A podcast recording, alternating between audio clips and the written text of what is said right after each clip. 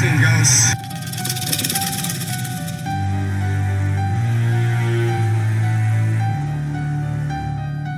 Seen ghosts. that that Sam was so bad and so awful and so frantic and so nervous and seeing so many ghosts.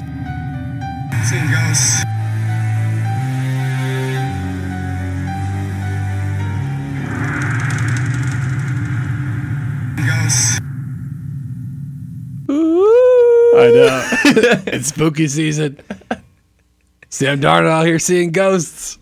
Hello and welcome to uh, an extra spooky edition of the Somewhat Sports Podcast. I'm John Dennis. Uh, you can catch me on 97.5 WPCV. Joining me in studio, Alberto Camargo. The boogeyman. That's right, the boogeyman himself. Good to have you on the uh, on the show, my man. Of course. And Excited to be uh, here again another week. Yeah, that's It's right. gonna be talk sports. I love it. I know, don't we all? So uh, I put that little montage together uh, in uh, in our pre-production, and uh, I thought that was great. What did you think? It was we, we, we cycled through a few different little Halloween Yeah. spooky songs to try to find the right one. We had some organs going in other ones. We had like some footsteps in other ones, and that one it's got the the high pitched piano, just one two Yeah. one two one two, and it's got that. There you go. I dig that. I dig that. We, I'm I think, I seeing think we still- ghosts. Yeah. So I, I mean, all right. If you haven't heard already, which at this sure point, how could you not have? the Patriots beat the Jets on Monday Night Football, Spanked thirty-three to zero. Didn't really need Tom Brady all that much, you know. He had a, an okay game. I think he had a touchdown and a pick, Mm-hmm. uh, a little over 200 yards uh, through the air. Uh, Sony Michel, though, three touchdowns on the ground. Uh, great day for him. But enough about that. I want to talk about Sam Darnold and his terrible, terrible. Look, look, listen to this line here 11 for 32, 86 yards through the air. That was less than Lamar Jackson ran on the ground like the last two weeks on a, on a on a yards per game basis. Anyways, 86 yards through the air, zero touchdowns, of course, four interceptions and a lost fumble, Goodness, and a whole lot of ghosts. apparently, that's a high school football stat line. it, it that would get you benched. You'd get benched, and yeah, you'd get benched at halftime if you had Yeah. that, if you're performing like I that. feel I almost feel bad for Sam Darnold because Who's Adam backup? Gase- He's got to be pissed. yeah, well, it was uh, Uh, Falk. Right? it was Falk, but they released him. They brought in David Fales. Oh so- boy, he's back. Yeah. Oh, boy. Yeah, back and better than I, ever. all, only reason I remember Fales is because his name sounds like Foles. That's it. Yeah. Well, also, I don't know if I'd want a quarterback that says fails on the back of his jersey. He was, on, he was on, about that. Yeah, he was on the Dolphins for a while, and I was like, why is this guy even here? If if, we, if we're bringing in fails, it's a bad day. Anyways, so that was obviously you know the the talk of the town today, and of course you heard that audio. Um, that apparently the the NFL has been trying to like take down wherever they can because I can't find that audio anywhere. Like there was some tweets that had like the actual like game audio, Uh-huh. And I couldn't find it. I had to find someone who like took a, a video of like their TV Oh wow. to get that audio because they've been trying so hard to get it scrubbed because they are they are not happy. Well, I guess so. The Jets aren't happy. yeah, with- the, of course. I'm gonna say Yeah. the NFL wouldn't be not happy. That- That's just like well, a, well, the thing is, if they hear it enough from the Jets, you know, organization. I mean, that's the thing. They're the the collective of you know that ownership. And I'm sure other ownership groups are not happy because you know if that happens to them and their mm-hmm. franchise, they wouldn't necessarily be happy about it. Um, so the NFL. So apparently, the way it works is Sam Darnold was mic'd up, as a lot of players are every week. which is one of my favorite features in broadcasts. Me Like, that's too. that's really really cool. Right. So what ends up happening is that everything that that is said goes through the filter of the NFL Films, you know, whoever's in charge over at NFL Films of making sure that you obviously they don't want their game plan you know, right. and like their individual like coaches being okay, like you know, ne- next quarter we're gonna start doing this or whatever it is, or next drive we're gonna we're gonna these are the adjustments that we're gonna make. They don't want that obviously going out, out over the broadcast, so they have a liaison at NFL Films that says, okay, this is cleared for broadcast if you want to use it. Mm. And the producers at ESPN said, okay, like this is available for you, so I'm going to use it Right. right? If the NFL Films, who is the liaison, says it's okay, then I'm going to use it. You can't fault ESPN here. They can get mad at ESPN all they want, but you have to get mad at NFL Films and whoever was in charge of, you know, saying what is okay and what is not okay to be played on a broadcast. You have to be mad at them Right. for clearing that. not ESPN. ESPN's going to use whatever they give him because that's what they do. So he's out there saying, "Oh, I'm seeing ghosts." And for those of you who don't know what like that's that's a common thing to say. Like I mean, it's one of the first times you you really hear it from a player saying, "I'm I'm seeing ghosts," which is you know kind of a good thing if you're if there is any silver lining for the Jets, it's that Sam Darnold's like self-aware enough to know, like, okay, you know, because what happens is when when you're seeing ghosts as a quarterback, it means that you're seeing defenders that aren't there, like you're feeling pressure that isn't there. Yeah, he's these- rec- he's recognizing his mistakes. yeah, and the, the thing is with with the Patriots, and one of the things they've done really well with their defense is they play a lot of cover zero, where they have no safety help over the top. It's just man on man, and what they're betting on is that they're sending, you know, more guys than you have to block. Number one, and that Right. they're whoever is rushing the passer, whoever that free person is, is going to get there before whoever else is, you know. Um, what's the word I'm looking for? Bef- Getting- before the receivers beat. are going to get open. Yeah. Before they're going to get beat. Exactly. So what happens is they do that and they fluster him because you, ha- you have to get like your hot, you know, your hot reads like ready. Like Mm-hmm. whenever you see cover zero, you have to say, okay, like this is who I'm throwing to within like the first second, right. right? Based on what they're giving me. Yeah, and it, and it It shows be- that yeah. it shows that the Patriots have confidence in their defensive backs, uh, Exactly. in, in their cornerbacks specifically. Right. Because if you know if the safeties aren't going to give help, help over the top, if Yeah. they're going to be in the box or if blitzing Yeah. even, Yeah. like the Patriots know that their cornerbacks are legit. Right. I mean, St- Stephon Gilmore is fantastic. I exactly. mean, their whole secondary is really good. Uh, Stephon Gilmore, though, is like considered by a This lot of people kills to you be to the talk best about- corner in the league. This kills you to talk about them in this way. A little bit. It's it, honestly like when I when I like nerd out for football, like I can kind of like sometimes put that stuff aside and like appreciate Oh, yeah, good I- I play. I calling and, and all that stuff. But anyways, when you're seeing ghosts, what ends up happening is you, you set it up with that. You start off with the cover zero. You get you get those all out like house splits. You you bet the house on it, right? Mm-hmm. And what happens is when it's effective, then what you can start doing is pretending you're going to do that Ah, okay. and they do this thing called it's it's called an, an amoeba defense, right? Where you have these guys who are like standing around. They don't really have like a certain gap that they're like they know what they're gonna do, but they're not letting you key off on like where they're like. They're not at. showing it. right? So it's not like the the linebackers like right there in the A gap waiting for you to snap the ball so he can go. So you know where he's coming from, and the offensive line can make adjustments on that. that Sure. The way they do it is they all stand around, you know, kind of like two point stances, you know, bicycle stance, whatever, and they wait until the ball is snapped, and everyone knows where they're going to go, but they kind of like make it seem like you know you don't know where I'm coming from, yeah. right? So what ends up happening is they they show that look where everyone's coming at the same time, right? That cover 0 mm-hmm.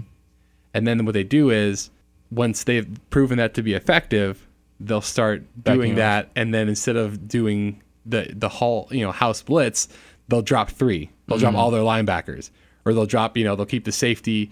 Uh, they'll keep the safety back or whatever, right? Yeah, sure, sure. And so Basically, they'll, it- they'll it's- drop those into what the hot reads are for that particular. Yeah, they're bluffing. Well, once they once they prove it's effective, then they start bluffing. So Right. the quarterback thinks he's there. Yeah. And then so the the quarterback not only is flustered, you know, because he's like, oh, there's guys in these lanes that they weren't there before, but also I can't tell who's rushing and who's not right now because you know no one was really lined up in any particular area.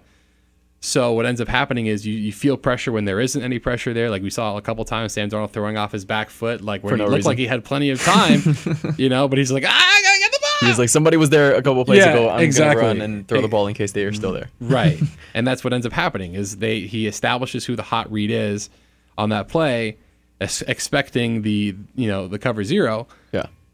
And all these guys drop back but he, he feels the pressure of the cover zero For some reason. right well because he's flustered Yeah, you know yeah.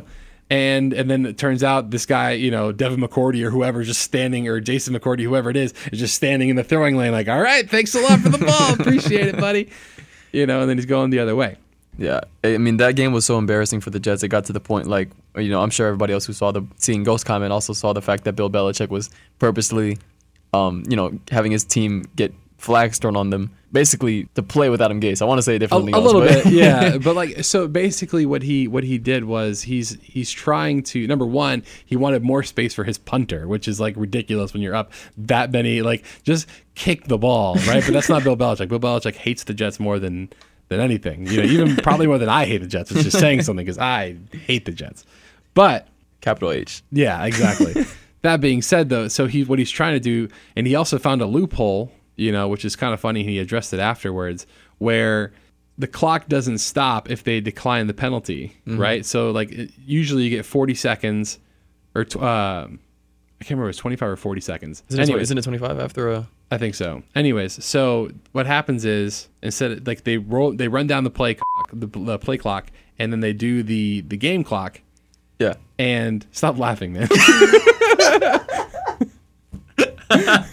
Anyways, they run down the play clock, and they run down the game clock, and they don't. You see, you got me messed up, man. Now I'm like, I'm watching what I say now. Let's go back. Let's go back. Start over. No, no, no. It's No? fine. I got it. I got it. It's okay. So what ends They up run hap- down the play clock. right? They run down the play clock, which in turn also runs down the game clock. Yes. And when they take that penalty, because the defense declines it, It continues to run. it continues to run. So they get like a fresh play clock, and then they get the opportunity to run it down some more. Yeah. And then that's where they try to do that false start again on the on the punt to get him to do it again. And they ran another 25 seconds off or 40 seconds or whatever right, it was. And we got to the point where Bill Belichick cracked the tiniest of smiles, the tiniest smirk. It. A lot of people on Twitter kind of explained it like, "Oh, look, he's he's actually smiling." I didn't think it looked like a smile, really. It could have been like some wind in his face and he was cringing. Like I, He doesn't know how to smile. I make think that, he does, exactly. I make that face a lot when like I don't know. I get like a weird smell in my face. exactly. I don't know what that smell is. It's a weird face. But exactly. if we're gonna run with it, Bill Belichick smiled on national TV. There you go. That's it. It's the first time it happened in a regular season game. Anyways, so uh, I thought that was pretty interesting. Um, and here's another little interesting tidbit that just to pour a little salt into the the Jets' wounds here. Uh, so since 2001, Tom Brady has won 244 games, including playoff games, with the New England Patriots. The Jets have won 243 games, so one game less, since 1986. what? Yeah. That's you deserve a round of applause for that stat. That's That is incredible. that's a great stat. That's a wonderful stat. it is. It's a wonderful for multiple reasons, right? Like we can appreciate Tom Brady's won a lot of games, great quarterback, and we can also appreciate how bad the Jets are. Yeah. Because I don't know any I don't know many NFL fans, casual NFL fans who don't enjoy ragging on the Jets. It's so fun. It's the best. It's the best. It really is. Uh, and that's not the only uh, Patriots news, though. So, I, Right, yeah. you know, and by the time this airs, it's already kind of be old. Um, but I do want to make sure I get it in there. Atlanta has sent Mohamed Sanu uh, to the Patriots in exchange for a second round pick, um, which tells me that they're not really expecting Josh Gordon to be really ready. Right. Yeah, they're looking for somebody else who can kind of take the reins as Yeah, like Tom and- Brady's not maybe number one option, maybe. Yeah, well, I mean, I think Julian Edelman is still like his like go-to target, but he needs to like move the chains. But He's in like terms safety. of and in terms of like someone who can, you know, not necessarily stretch the field. That's not really what I want to say. But in terms of someone who can like go up and like get a ball, Mm-hmm. you know, I think that Mohamed Sanu does that really well. He's a, very uh, smart receiver, uh, knows how to you know Great sit in the runner. zone. Yeah, very good route runner. The whole thing. So I think that the the Patriots. I think it's it's a win-win for both teams because the Patriots get another weapon offensively because I don't think N'Keal Harry is really ready to to play in the Doesn't NFL seem like right it. now. Doesn't seem like it. Um, and the Patriots give up a second round pick, which is a bit of a steep price. But if you're the Atlanta Falcons, you're like, you know what, like we're It might be we- time to rebuild. Yeah, It might be exactly. time to rebuild. something like that. Uh, so that's you know I think it's good for for both teams. And another receiver recently traded today. I'd say the more the more interesting trade. Yeah, I think so too. Denver sends Emmanuel Sanders and a fifth round pick to the San Francisco 49ers for a third and a fourth round pick. Now, I am cautiously optimistic because I think that Kyle Shanahan is fantastic. I think he's really, really good. Mm-hmm. I won't, And I won't give you any argument. and I think that that was really what that San Francisco team was missing was a wide receiver because Emmanuel Sanders has kind of fallen out of favor. I think with Joe Flacco, you've seen kind of the emergence of Courtland Sutton, um, and I think that Denver isn't really close to competing right now. They've got a great defense. Their defense is finally starting to like click with Vic Fangio at the helm, which they're they're looking now like what we thought they were going to be at the beginning of the year. And sometimes you know it takes a little bit for players to really like get the scheme and figure out you know what's going on and all that.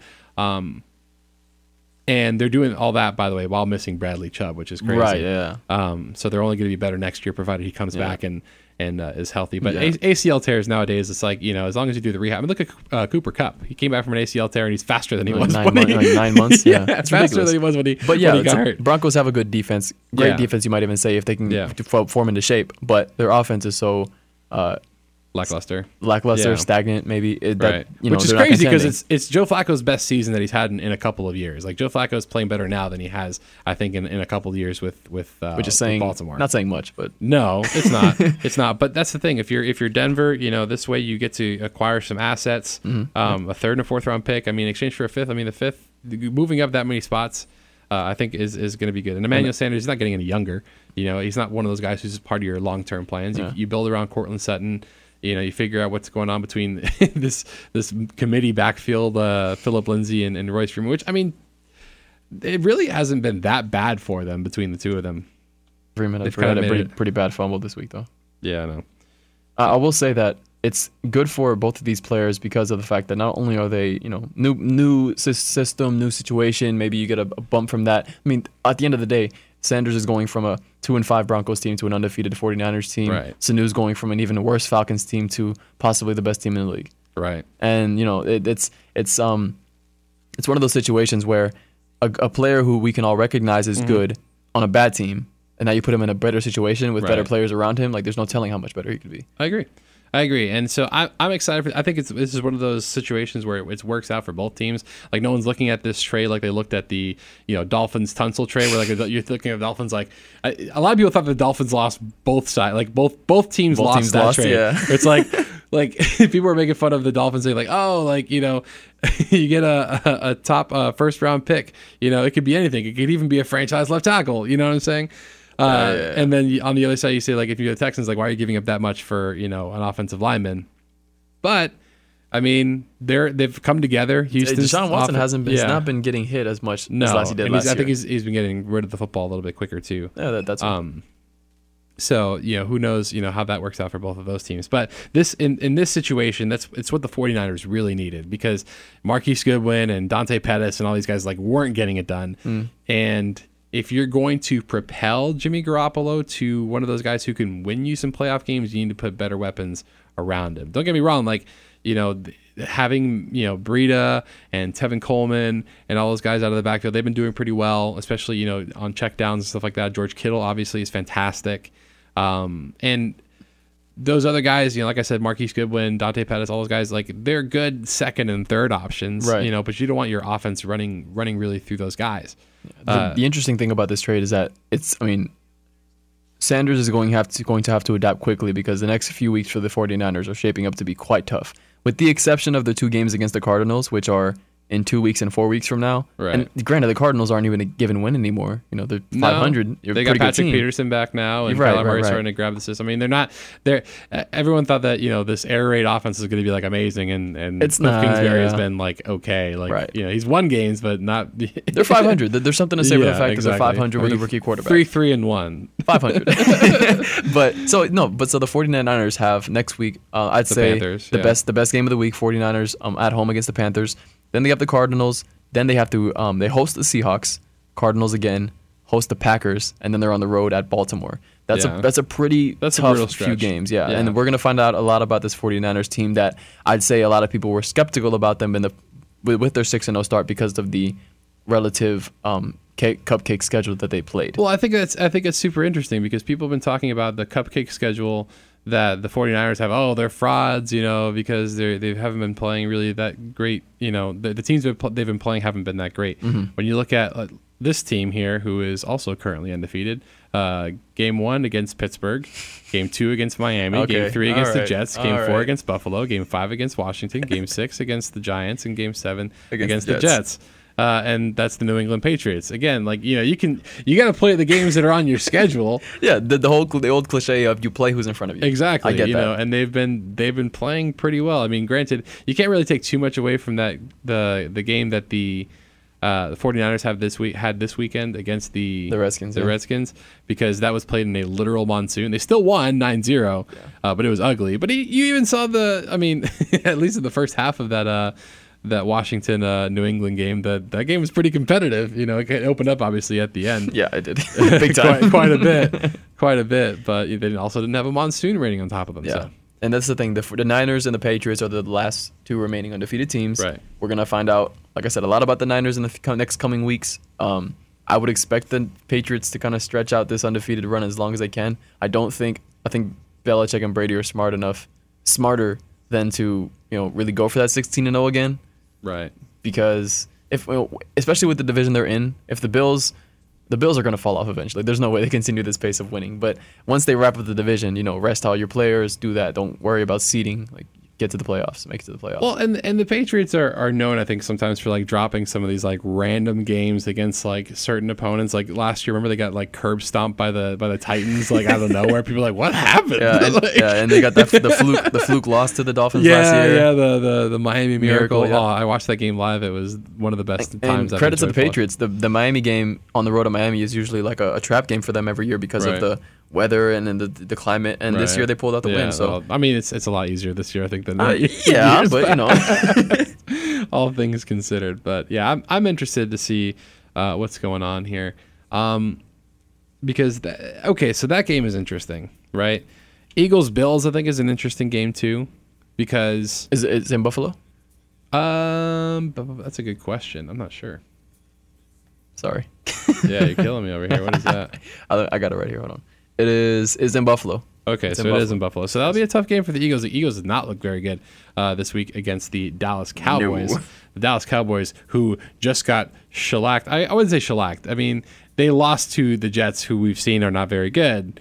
Um, and I don't know what to make of it because the Eagles' secondary looks horrendous. Their run defense is fantastic, right? and their yeah, offense and is it is.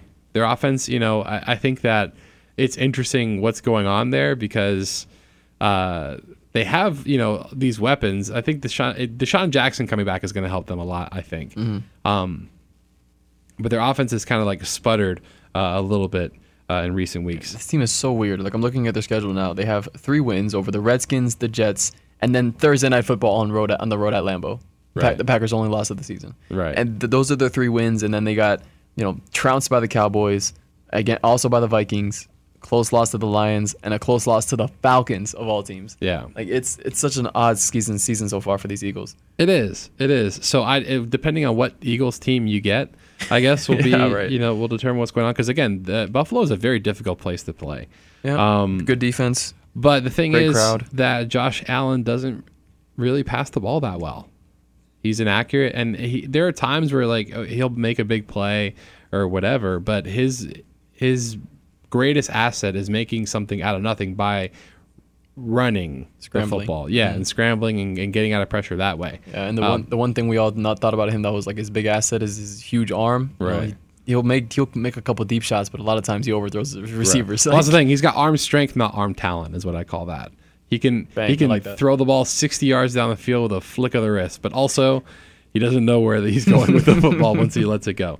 Uh, so I'm I'm interested to see how that game goes. It's going to be a weird game, but it's a game against you know the Bills, who look to be a playoff team at this point. You At know, point, so yeah. far they have a solid defense. If they can establish a running game, you know, uh, teams have, have made the playoffs with that formula before, and provided Josh Allen can maybe start to be a little more accurate with the football because he's kind of regressed. Like when he when he started off this year, he looked a lot better than he has the last couple of weeks. I don't know if what you know if it was the New England game that kind of provided like a blueprint or on what to do or whatever it was. But anyways, I'm I'm interested to see that game. This game I think would be a little more interesting if uh, these teams were a little healthier. Green Bay uh, takes on the Kansas City Chiefs on Sunday Night Football that uh, is going to be an interesting game in my opinion, but it's, it would have been a little more interesting if obviously Patrick Mahomes was a lot healthy. more interesting. Yeah. Uh, if uh, Aaron Rodgers had Davante Adams this game, I mean, who Mm-hmm. knows? He hasn't been officially uh, ruled out yet, but He, he's not going to be 100 percent if he comes back. this yeah, if he does, you know, we'll see. But uh, they're playing. They're going to Arrowhead Stadium, so I still think it'll be tough. And and you saw the Kansas City Chiefs defense play pretty well last week Mm-hmm. against the Broncos. Yeah, and then they still were able to pull out the victory. Exactly. With Matt Moore. Yeah, and that's something that I think is going to be interesting to see because Andy Reid has taken some not so great quarterbacks and made them halfway decent. I mean, Mm-hmm. granted, Matt Moore was literally on the Dolphins like scouting team, before Andy Reid called him and said, "Hey, come on down." No, I'm talking about like he was physically like going to colleges and scouting players. Oh wow. Yeah, like I'm not talking about like scout team like practice squad. I'm talking about he was legitimately going was a staff to member. schools. Yeah, He wasn't a player. He was a staff member. exactly. Yeah, Jesus. exactly right. We've, so we've seen what Andy Reid can do with what he did with Alex Smith. Right, exactly. Granted, I think that Alex Smith is more talented uh, Than Matt Moore. Yeah, or at least was more talented. Uh, before his leg was broken into a million pieces. Did you hear about that? Yeah. He had like 17 surgeries. Was there or something? Maybe it was more. I didn't hear about the surgery. number. I know his. I know his injury was gruesome. Yeah, yeah. But they have apparently he's had a ton of surgeries. I feel really bad for him. Um, but anyways, you've seen Andy Reid take some of these guys kind of like off the street. Kevin Kolb, you know, guys who are like not very That's a good. that's a deep cut. I know, yeah, and and really not, you know, be able to field a, a solid team. So I'm interested to see what happens there. If they, you know, because the way to beat this Packers team isn't really through the air anyway. It's really more through the ground game. So I expect to see a whole lot more of LeSean McCoy, Damien Williams, even a little bit of uh, Darrel Williams too uh, in the Sunday Night Football game. But that's not. I, I think everyone wanted to see the Aaron Rodgers versus Patrick Mahomes gunslinging game, Right, not of course, yeah, you we know all wanted to see that. ground and pound for you know four yards in a cloud of dust. You know, yeah, in like 30 degree weather in Arrowhead. yeah, exactly. That doesn't sound like I will say the other interesting game of the week to me. Um, this guy on the other side of the podcast may be a little biased against it. He can't decide who which team he hates more. Patriots Browns. Um, you know, I I want the Browns to win because I don't want the Patriots to go undefeated. But other than that, I I think it's going to be a shellacking. I don't I I see no reason why the Browns will win this game. I mean, Myles Garrett if he can get some pressure cuz the the Patriots offensive line has not been very good. Um As, and of, as of late. yeah. And the the Cleveland Browns offense did look better against Seattle, but when you look at how good the Patriots defense is, like the fact that they haven't been able to get anything going against teams that aren't very good. Like when you look at um, the, the the Cleveland Browns, let's look at the Cleveland Browns schedule here for a second. So they scored 13 points against the Rams, who we've seen are not really that great of a defense, at least until the addition of Jalen Ramsey. Um, they scored three points against the 49ers. Um, now they did score. They did hang up 40 on the Ravens, I will say, but that Yeah. was again before the Ravens' defense was nothing to write home about before they traded for Marcus Peters. They looked a lot better this week, uh, but still, you know, it remains to be seen whether or not they'll actually be very good. Uh, only hung up 13 against the Titans. I think the Uh, most damning one is they only put up 23 against the Jets. Yeah, exactly. Yeah, like who only does that? Come Even on. if they won by 20, still Yeah. 23 is not a good number. exactly. So But yeah, the Browns' offense against this Patriots defense is going to be quite one-sided, I'd say. The only thing is, I, I think the reason that it's it's an interesting game for not just like the competitiveness of the game, which it may not be competitive at all. I think it's interesting to see how Odell Beckham can can play against Stephon Gilmore. I'd assume Stephon Gilmore would be the one to I cover would him guess he would shadow him. Yeah, right to probably. kind of, you know follow him all over the field if uh, you know the more that i'm talking to myself about it the, the less i'm interested in the game I told you. I told you. It's not going to be fun. I just realized the fact that- it's yeah. it's two interesting teams. That's- yeah, but I think they're is. interesting for different reasons. I think and they're not interesting together the Browns are a bleep show, and so everyone's laughing at the Browns because everyone thought they were going to be so good, and they have shown that they're not that good. Who knows? It's still kind of early in the season. Who knows? But like they've shown that they are not that level yet, not that playoff talent level, in my opinion. They have some pieces. Again, that's the interesting part about them, and they have some characters, they have some dynamic personalities. Uh, whereas the Patriots really don't have a lot of dynamic personalities on that team. Everyone kind of, you know, I mean, people laugh when you know when Tom Brady like posts something funny on Twitter, but that's only because it's like, oh, I can't believe Tom Brady actually said words. Like that's crazy. right Like you can't know, believe tom brady has a soul yeah, exactly. um, so I mean, Michael Bennett was I think the most interesting character on the team. He got suspended for conduct detrimental Yeah. to the team uh, this that past week. phrase. I love that phrase so much. Conduct detrimental to the team. That could be literally anything. exactly Honestly. it's so vague Yeah. it's so vague it's, It really, funny but it's vague on purpose. I don't think anyone really wants to. Uh, yeah. It's the same reason why Dion Waiters laundry. got suspended conduct Oh, detrimental to I the team don't want to talk about Dion Waiters, man. You're, I mean, you're a Heat fan too, so you you understand my pain. We don't have John. we could talk about to, it uh, we won't talk about it No, no, we'll save the Heat talk for later. Um, if we don't get to it Dwyane Wade yeah, There you go. exactly. Gotta plug that guy. Um, and then, of course, the Monday Night Football game. Dolphins Steelers. moving on moving on moving on Yeah, I know. It's gonna be so bad. It's gonna be bad, but also Also, is it bad that I kind of hope we win this one? Because Yes. we have the Steelers pick. This uh, Oh, the first round pick this season. Interesting. So if we beat them and then lose the rest of our games, because right now be- the only team that I'm worried about winning against, or sorry, the only team that I'm worried about out tanking us is the, the Bengals. Mm-hmm. Cincinnati Bengals. Right? The Jets, I think, also have two wins or one win on the season. They have two. Okay. Yeah, so I mean they'll be down there with us, but it won't be. You know, they, I don't think they're in danger of, of, of tanking for Tua.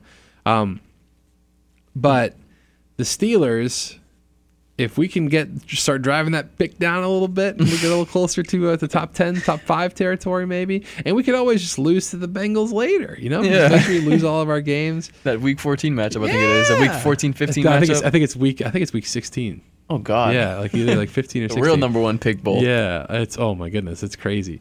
Uh, so that'll be interesting. But I think you know once AJ AJ Green was supposed to come back like three weeks ago, but apparently you know they just kind of been delaying him. I don't know if they're going to trade him at the deadline or No, whatever it, it is. it looks like, well, I think I saw a report by Schefter that he's not scheduled to be back in, um, like, until after and the to, to be active until the deadline is right. gone. Yeah, but you could always trade him before that. You would just have to be. Yeah, is that allowed to trade an injured player?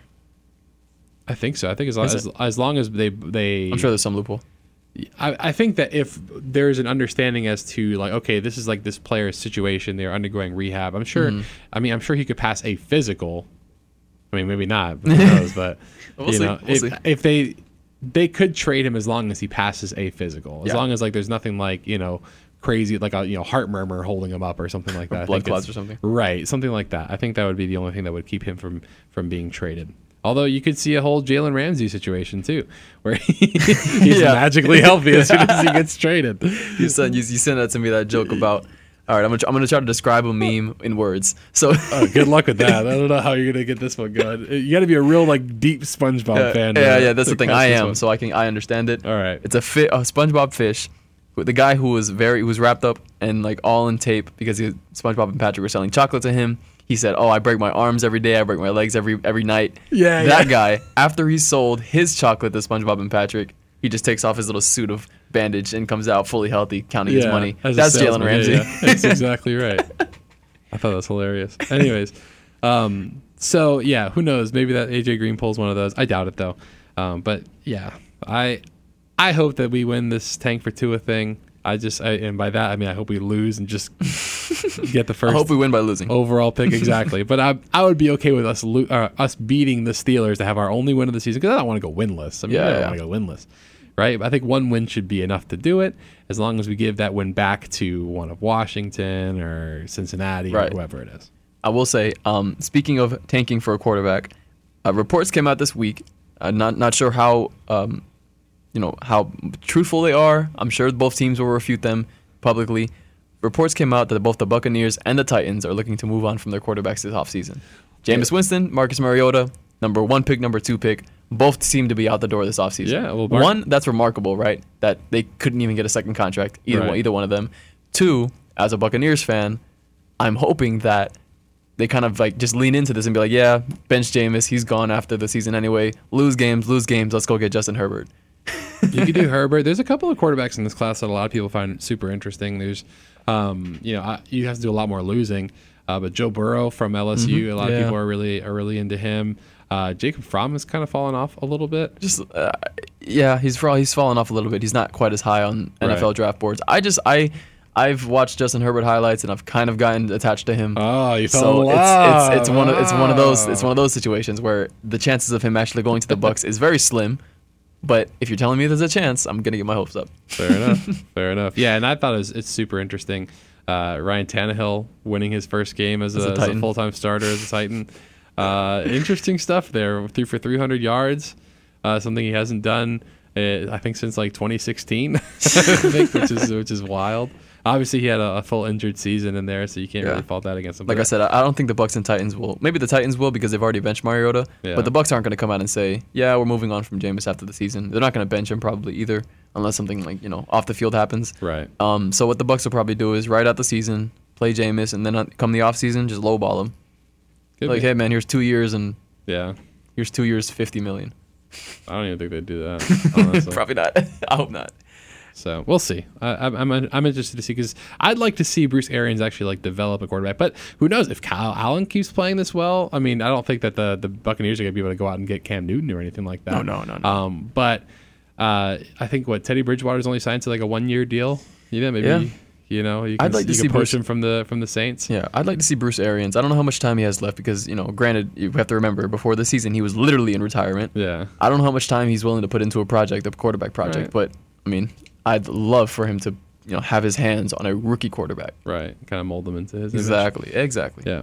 We'll see, though. Yeah, we will. We will. So, uh, do you have anything else football related that you want to talk about? Do we want to get any like predictions? I think what is it the the Minnesota uh, Vikings taking on the the Redskins uh, this Thursday or tomorrow? I Oh, guess the Kirk Cousins, the Kirk. Cousins Bowl. The Kirk Cousins revenge game slash Adrian Peterson revenge game slash Case Keenum revenge game slash you know who else? Slash trash fest. yeah, it really. Well, the Vikings I think are going to look good. If the, if the Vikings don't win this game, the Vikings will have some real problems. But I think the Vikings uh, are in really good shape. Honestly, uh, they've got uh, the, Kirk Cousins has looked better, uh, Mm-hmm. Yes, especially since their, their offensive line has been props. okay pass blocking. But I think they're having a lot of their success because Kirk Cousins has always been a good play action quarterback. Mm-hmm. And being able to establish a run game with not only Dalvin Cook but also a little bit of Alexander Mattison kind of thrown in there, a little sprinkled in a little bit.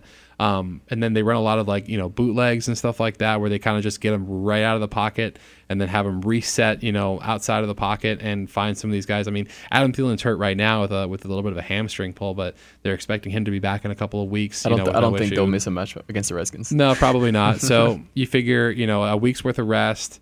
Um, I don't know when their bye is coming up, but uh, it might be the week after. Actually, we'll see. Um, but it, it'll be interesting to see because I mean, between him, Stefon Diggs, uh, Dalvin Cook, um, yeah, and their defense obviously is super duper solid. So I don't know, man. the Vikings team looks pretty good. I mean, I still think that the team to run through in the in the NFC is probably still going to be the Saints for me. I know that you know people are, are on the 49ers and now with getting Emmanuel Sanders, it helps them a lot It does. in that conversation because their defense is really solid. But I still I still think that the Saints are the team to get through because I would agree with you. all pro running back, provided he comes back healthy, which you know I think that they should just rest him and you know because they've been what five and one without. Uh, without You said all pro- you said all pro Drew running Brees. back. All pro running back. They Oh, I see what you mean. Okay, then you pivoted to Brees. Yeah, and then they they're out without their Hall of Fame quarterback. Right. And they have their All Pro wide receiver Michael Thomas. Mm-hmm. Their defense, Marshon Lattimore's playing a lot better. He's one of those guys that now Yeah, is, that is getting is- back to that shutdown corner status. team is very scary. You know, their their defensive line is tremendous. Really great pressure. Yeah. Their front seven is really effective at stopping the run. So I mean that that checks basically all of the boxes. Their offensive line is fantastic. I mean you saw what they did to. I mean granted they were uh, the um, the Bears are missing uh, Akiem Hicks, Mm-hmm. but they ran all over him with Latavius Murray. Do do we have any idea how long it is until Brees is healthy again? They're saying like the next like week or two. Okay, cool. ideally, you because know, they have Falcons, he's on Bucs, schedule for that. Yeah, Falcons, Bucs, Panthers, Falcons, and then showdown with the 49ers. Right. So I, I would say you take you know the next week or two to get Alvin Kamara like fully healthy, like you know just have him you know put him in because I think he had like a, little bit of a knee issue, a little bit of an ankle issue. So I say you just shelve him, you put him in a box, you know you you take you know you kiss him goodnight and you just put him away him for a little night. bit. Yeah, because it's I mean don't get me wrong, it's divisional matchups and of course anything can happen, yada yada yada. But this team top to bottom is so much better than the teams they have on the schedule for the next couple of weeks. Yeah. So you get that guy right because you don't want to risk re-injuring Alvin Kamara because even though yes, Latavius Murray is fine. Okay, you saw him play really well this past week, but uh, Latavius Murray is not Alvin Kamara. He's not. Okay, Latavius Murray is a guy you can use to get through a couple weeks of you not having Alvin Kamara. That's what you use him for. Do not bring Alvin Kamara back before he is healthy. Yeah, don't. That's Please. that's the Saints, last thing. Please, because honestly, they're my last hope. You've got you've basically got the division wrapped up. they're now, the like, only it's- team that I think could really like have a chance against the Patriots in the Super Bowl if they end up being there. Because I, I think the Patriots, if if uh, Patrick Mahomes comes back with any sort of limitations or anything like that, I think you can say goodbye to them competing against the the uh, the Patriots in the AFC Championship game. Yeah. I think it's going to have to wait until the Super Bowl, and I don't want to see Tom Brady win another Super Nah, Bowl. the, the, they're gonna bring Patrick Mahomes back before he's 100 percent because he's Patrick don't. Mahomes. No, at least to. at least put him in a brace, something, please. I'm begging you. But yeah, in the in the NFC, you think the Saints are the top contenders? I think they're the only team that could realistically like the 49ers maybe What about the Packers?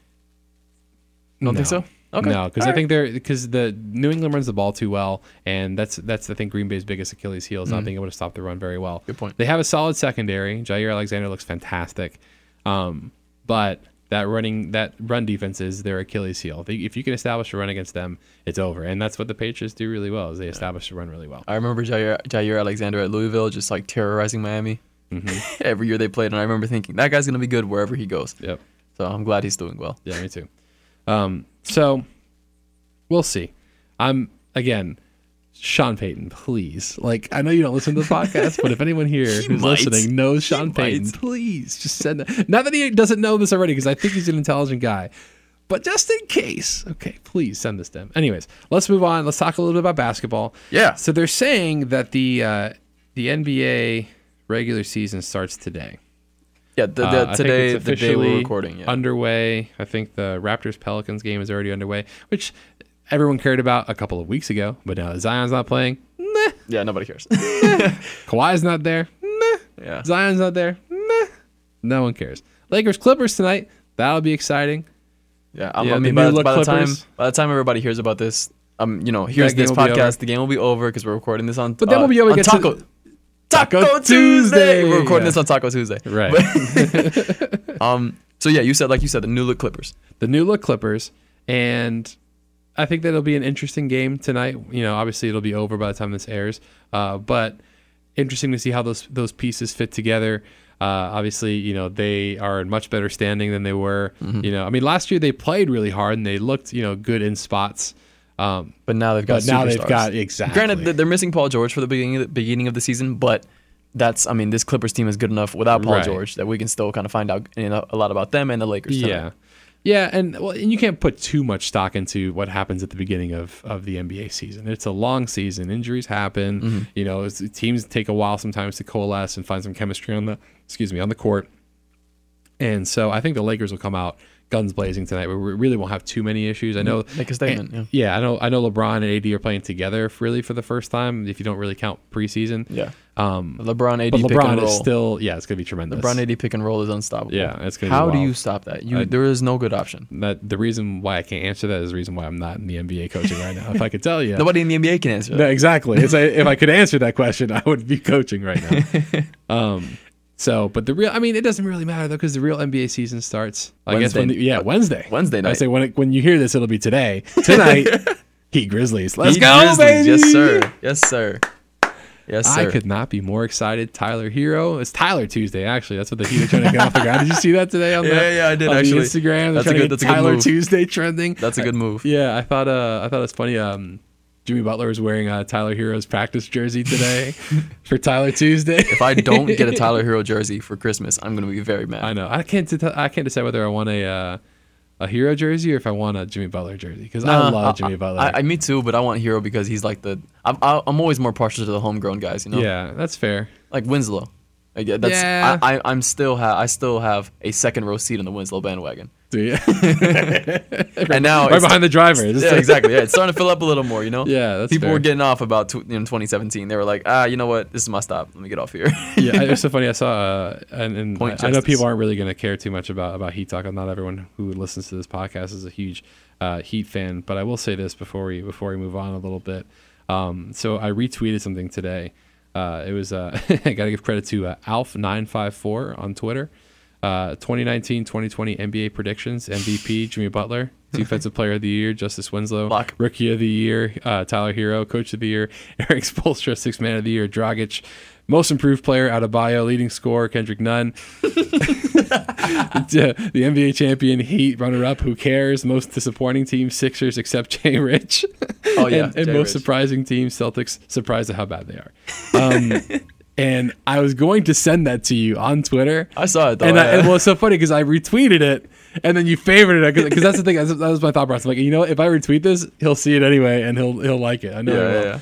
So yeah, I mean, I don't. was I, it- I like to get excited. For yeah, obviously, that, that that tweet is a joke, but I will shout out Bam Adebayo. He had he does have a good shot at being most improved player. That might actually Yeah. happen because he's getting the minutes that Hassan Whiteside. Thank God he doesn't have. Yeah, I know. I know. You're telling me. Super athletic. He can. I mean, I, I saw him guard Steph Curry. Yeah, he, guard, he guards Steph Curry. One on one. dribble the ball. He can run the. He can run not the offense. He can run the transition effectively.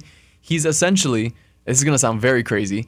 He is not even a poor man's, but he's like a homeless man's Giannis Antetokounmpo. Yeah, no, I understand that. Yeah, like a very like destitute, like he isn't even Yeah. like great value Giannis. He's like Aldi Giannis, but Nah. he's he's in the he's in the mold of Giannis. Is what I'm trying to say. yeah, like the, the skill sets are there. The things he does well, maybe not as Yeah. great, but the things he does well are similar. the mold for him is Pascal Siakam. Yeah. that's the mold for him. That I mean, if we can grab a Pascal Siakam for where we got him at, I Exactly. mean, you can't complain about that. Especially where you know where he would fit into this team. Uh, Tyler Herro is a walking bucket. Um, He is a bucket. he is, he's a He's literal literally a bucket. bucket. Yeah. Um, anyways, man, I, lo- I I love Heat Twitter, man. It's so funny. Like, do you watch The Office at all? Did you ever watch The Office? I've seen every episode like three okay. times. So like there's for those of you who don't watch The Office, there's an episode uh, later on in, in, in the seasons where uh, Creed, who's like the psychopath in The Office, Uh huh. Creepy old guy. Yeah, exactly. He becomes the uh, the manager, the regional manager at, uh, at Yeah. Dunder Mifflin. And Pam, who is the secretary and then ends up becoming office manager, yada yada. I'm not gonna get bore you with all the lore and all that. But basically, in order to keep him busy and keep him from tanking the company, brings him what you know what used to be a, a children's activity, where she brings him two pictures, right, and says, "Corporate needs you to find you find the difference between these two pictures." right? And, Yeah, the, yeah. and the joke is that they're the same pictures. The picture of, of the building that they work in, right? Same so exact picture. It's the exact same picture. So she says they're the same picture. Keep him busy. Exactly, exactly to keep him from ruining the company. So he Twitter has co-opted that and then put a picture of Tyler Herro on one side and put an actual bucket on the other. and so she says, yeah, "Corporate needs you to find you the difference between these two pictures," and then I she can't. says they're the same picture. so that's enough. I, I, I really would love to talk about Heat uh, basketball a lot Oh, more. boy. Um, I, I do think that they have a good chance to be in the conversation for top three in the East, even though it is, I mean Yeah. it is a weak East. Um, but I, I do think they have some talent on that roster, and obviously you can't rely on you know you know projections and say oh like if this person just gets a little bit better. Mm-hmm. not everyone's going to get a little bit better every season. If that were to happen, then you know all chaos would break loose, or I guess we would be just really boring talking heads if everyone, you know, if all, all expectations were met Right. all the time. Um, but when you figure the talent they have on that roster with, you know, acquiring Jimmy Butler, who can create for himself, which is really good. Mm-hmm. Um, he's obviously a fantastic defender, Tyler Herro, who they're running a lot of times the offense through Tyler Herro too.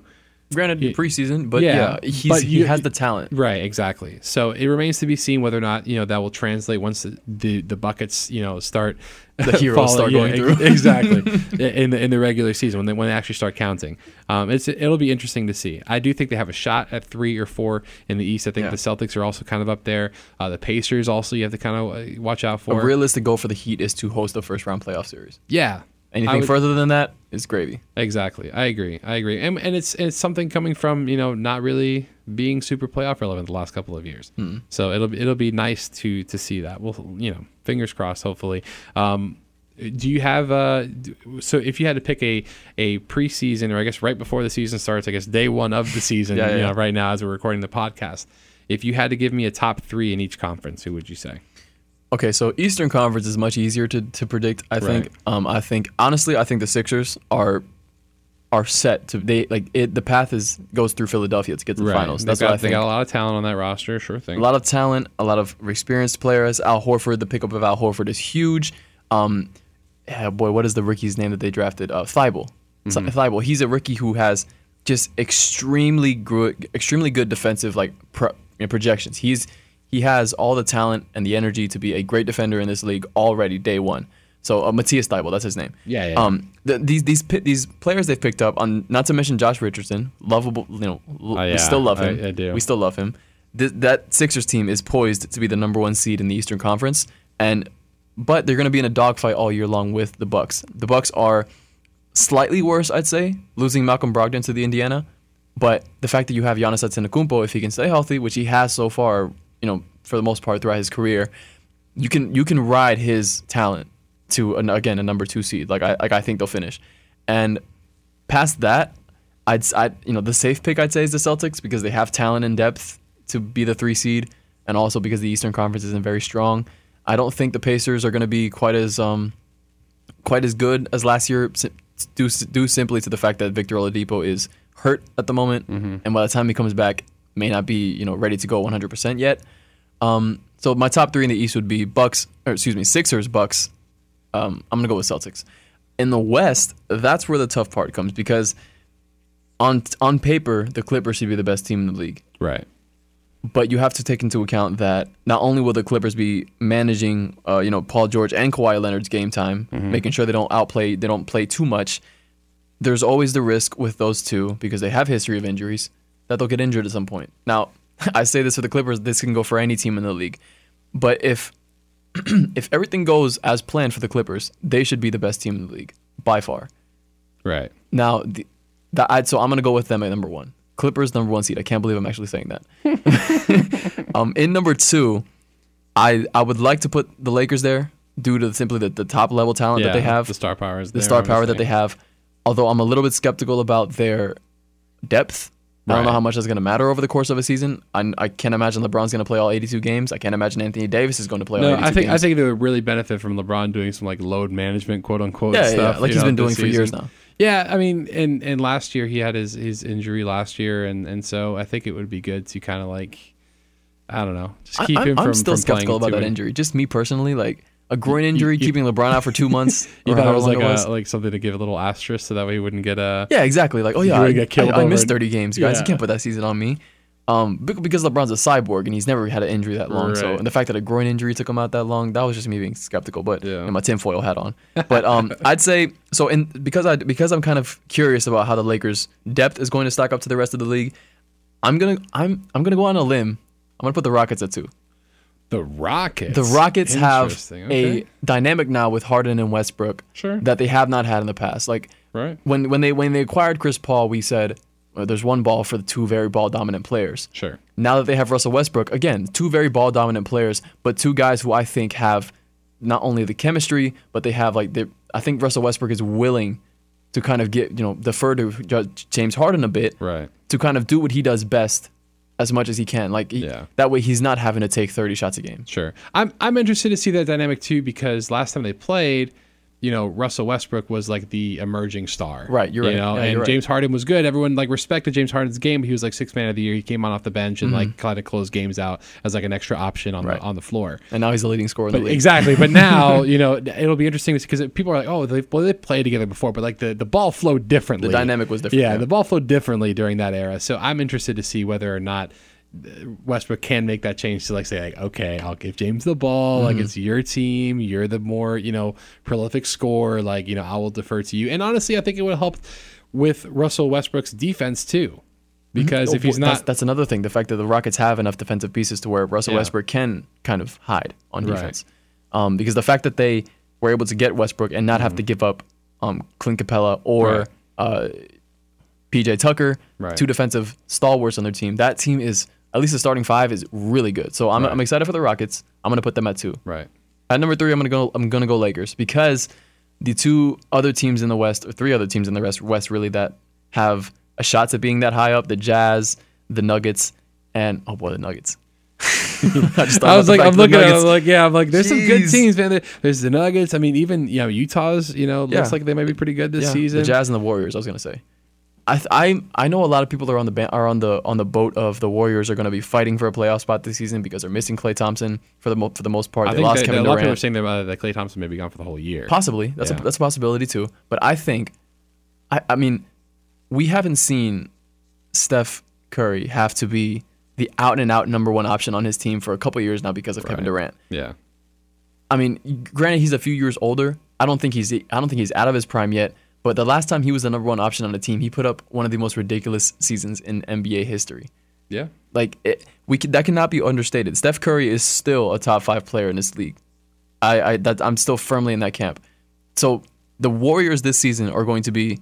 I think they're going to be much better than what other people are saying. I'm not saying they're going to be top four seed. I'm, I'm, they're probably not going to make it very far in the playoffs because of the simple fact that the West is so strong now.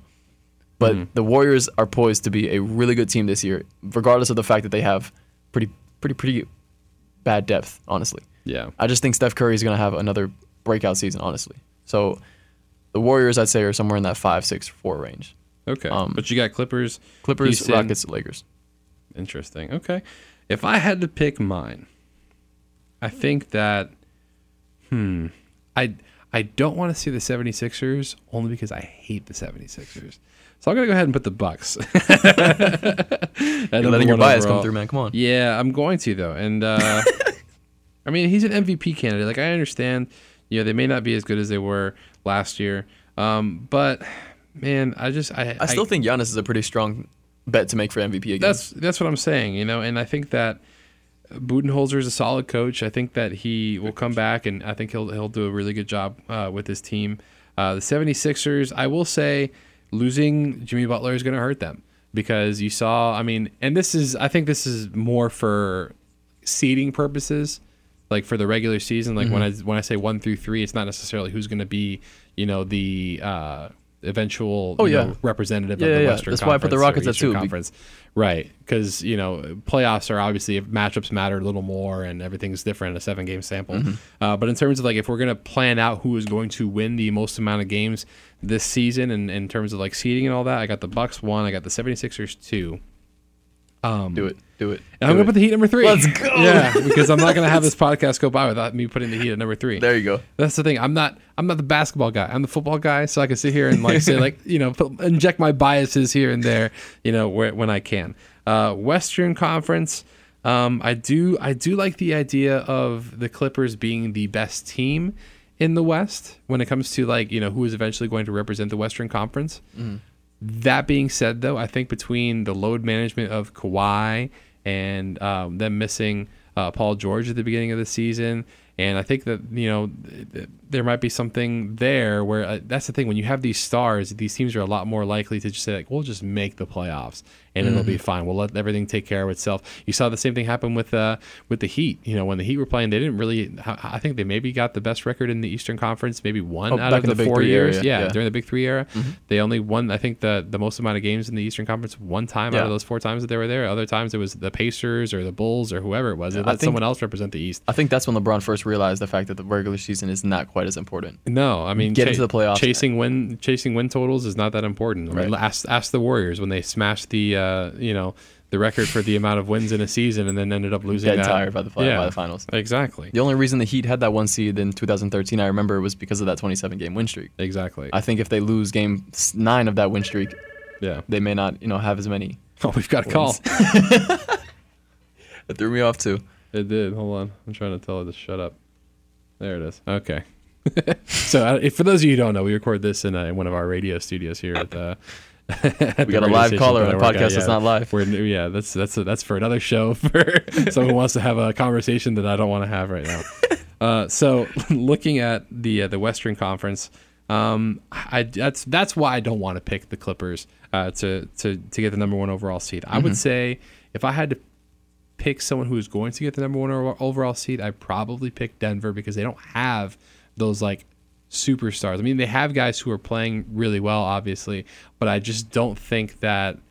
Like, I think they have more to prove right now. Yeah, you're right. You They- know? they, they don't they don't have guys who will say, "Ah, let's just get to Yeah, let's take it easy. Yeah, exactly. Those are, that's not the type of team that they are right Well, now. I forgot about the Denver Nuggets Yeah. entirely. Um, then after that, I would say I think I think you're right on with Houston. I would say Houston is right there because I just I think that uh, like you mentioned, they they're going to put on I think a lot more defensively this year than they have in uh, in years past, and I, I think that Russell Westbrook is obviously a, a huge upgrade over Chris Paul.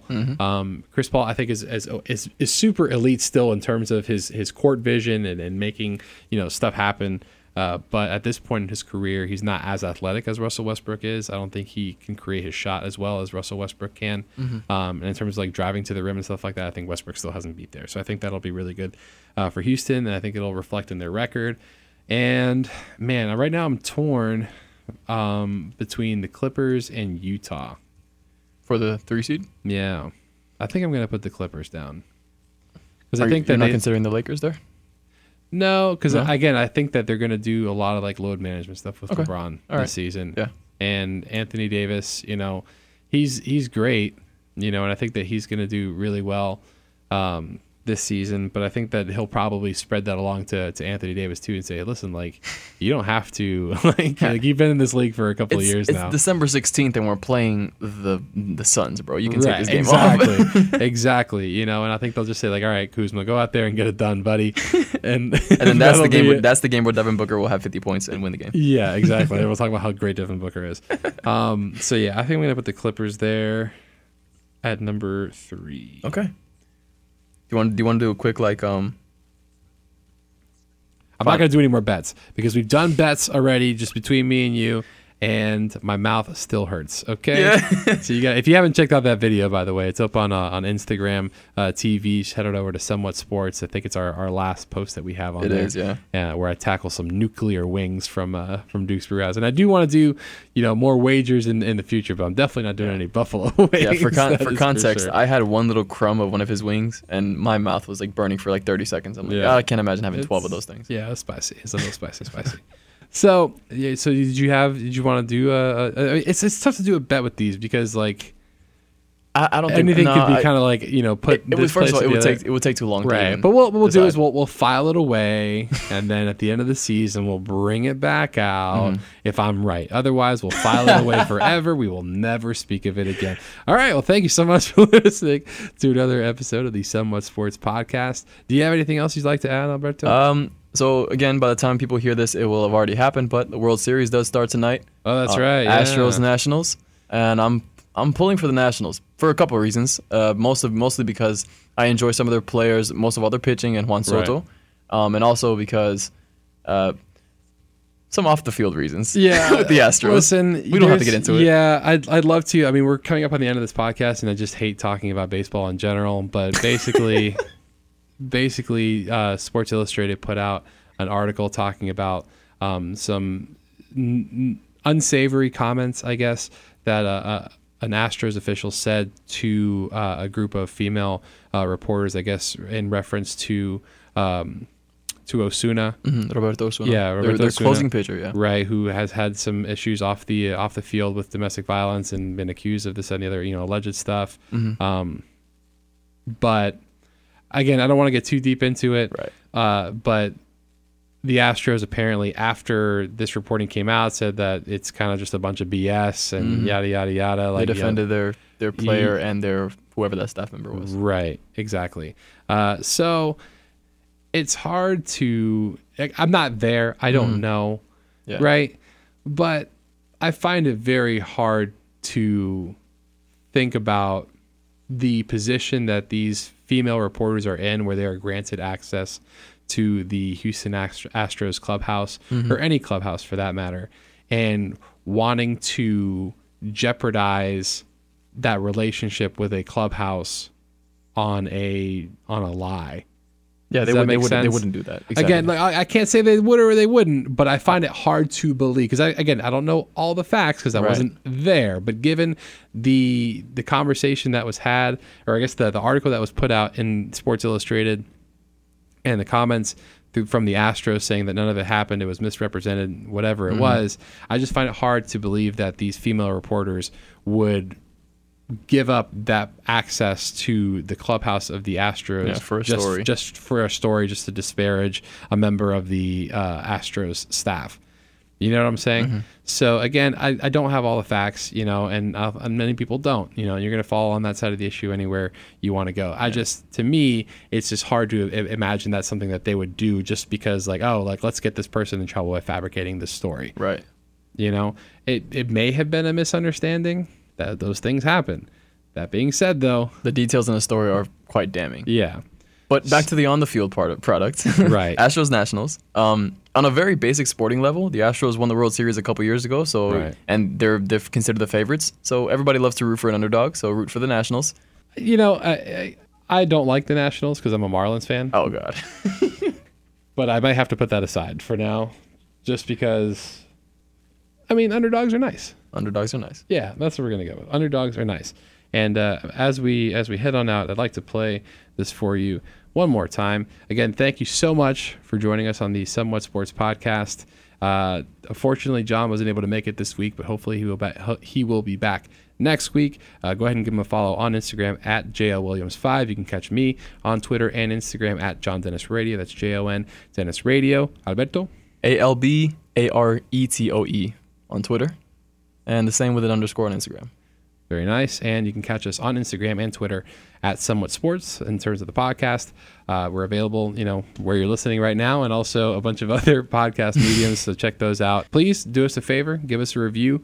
I saw, someone gave us a five star review the other day. That was very nice. They didn't give a, uh, or they gave us a five star rating. Didn't give us a review. That's okay. You don't have to. I appreciate the five stars just as a uh, as a thank you. You know, we're up to I think 14 uh, ratings now. 14 people decided that we were for a Getting up there. five star podcast. You know, I'd like to bump those numbers at least tenfold. You know, but it's okay. You know, it's fine. I get it. I One get step it. at a time. exactly. I'll yeah. I'll take uh, I'll take it where I can get it. Um, but if you if you would be so kind as to as to hit the uh, the rating and uh, the rating button and give us a, a short review, it would mean the world to us because it helps us bump up in the rankings and give you know gives more people the opportunity. Number one, to listen to the Somewhat Sports podcast, and the more people listen to the podcast, the more stuff that we can do, the more creative stuff we can do, like this. Sing goes.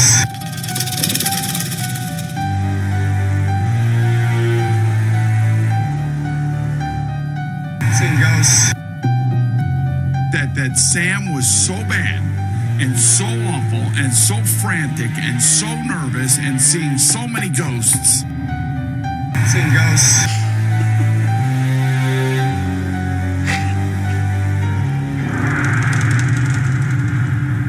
Goes. it's got the hotkey going. I know it's it's my favorite thing that I've ever done on this podcast. Anyways, thank you so much for joining us for this week's episode of Somewhat Sports. We'll catch you next week.